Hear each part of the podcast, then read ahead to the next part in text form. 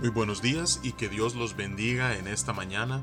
Mi nombre es Winston Williams, pastor de la Iglesia Bíblica Vida Real en Pembroke Pines, Florida. Bienvenidos a otro episodio de Vida Devocional, un ministerio de la Iglesia Bíblica Vida Real, cuya misión es sembrar la verdad de la palabra de Dios en los corazones de los hombres y cosechar vidas nuevas para el reino de Dios.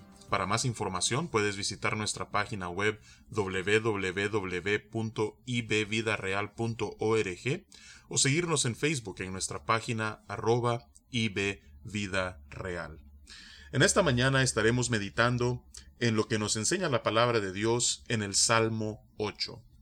Este nuevamente es un salmo de David, es un salmo en el cual eh, el rey de Israel está exaltando la grandeza de Dios revelada por medio de las cosas creadas. Y no solamente por medio de la creación, sino también por medio de su revelación especial, es decir, la palabra de Dios.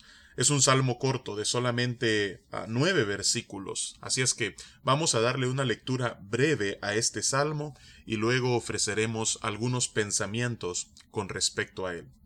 Dice la palabra de Dios. Oh Jehová Señor nuestro, cuán glorioso es tu nombre en toda la tierra. Has puesto tu gloria sobre los cielos. De la boca de los niños y de los que maman, fundaste la fortaleza, a causa de tus enemigos para hacer callar al enemigo y al vengativo. Cuando veo tus cielos, obra de tus dedos, la luna y las estrellas que tú formaste, digo, ¿Qué es el hombre para que tengas de él memoria, y el Hijo del hombre para que lo visites? Le has hecho poco menor que los ángeles, y lo coronaste de gloria y honra. Le hiciste señorear sobre las obras de tus manos, todo lo pusiste debajo de sus pies, ovejas y bueyes, todo ello, y asimismo las bestias del campo, las aves de los cielos y los peces del mar, todo cuanto pasa por los senderos del mar. Oh Jehová, Señor nuestro, cuán grande es tu nombre en toda la tierra. Que Dios bendiga su palabra en esta mañana. En primer lugar, vemos nosotros que el versículo 1 claramente dice que el glorioso nombre de nuestro gran Dios se ve desplegado, se ve revelado en toda la creación tanto en los cielos como en la tierra.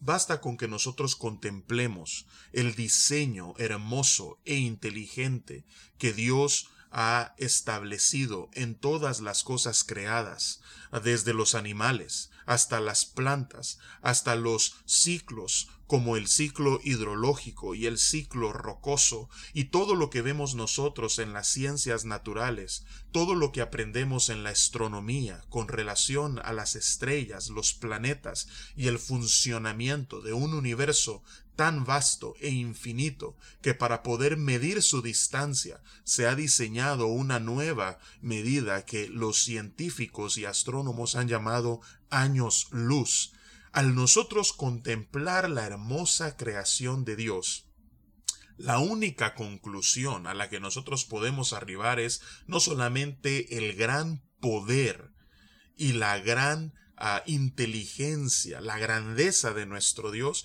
sino que el único ah, resultado o la única respuesta que puede producir en nosotros es una de alabanza a Él.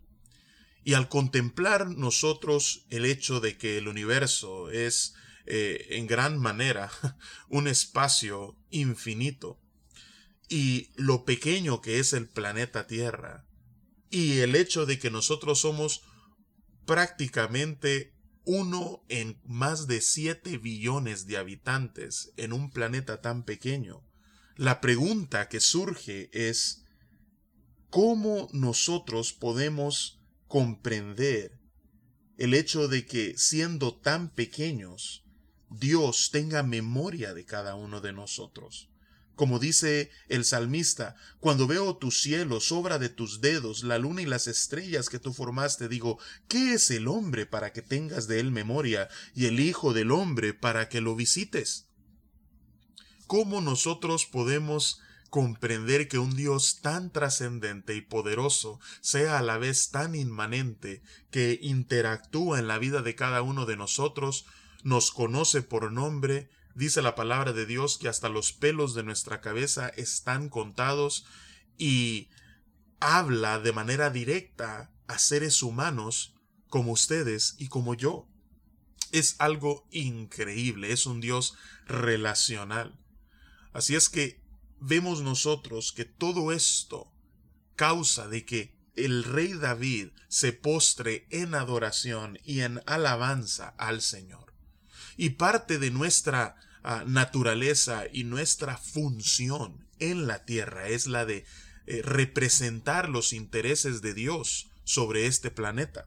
Por eso dice David, le has hecho poco menor que los ángeles y lo coronaste de gloria y de honra, le hiciste señorear sobre las obras de tus manos, todo lo pusiste debajo de sus pies, ovejas y bueyes, todo ello y asimismo las bestias del campo, las aves de los cielos y los peces del mar, todo cuanto pasa por los senderos del mar. Esto hace eco de lo que la palabra de Dios nos enseña en Génesis 1 y 2, y cómo la corona de la creación fue la humanidad y cómo Dios los puso a cargo de todo cuanto existe.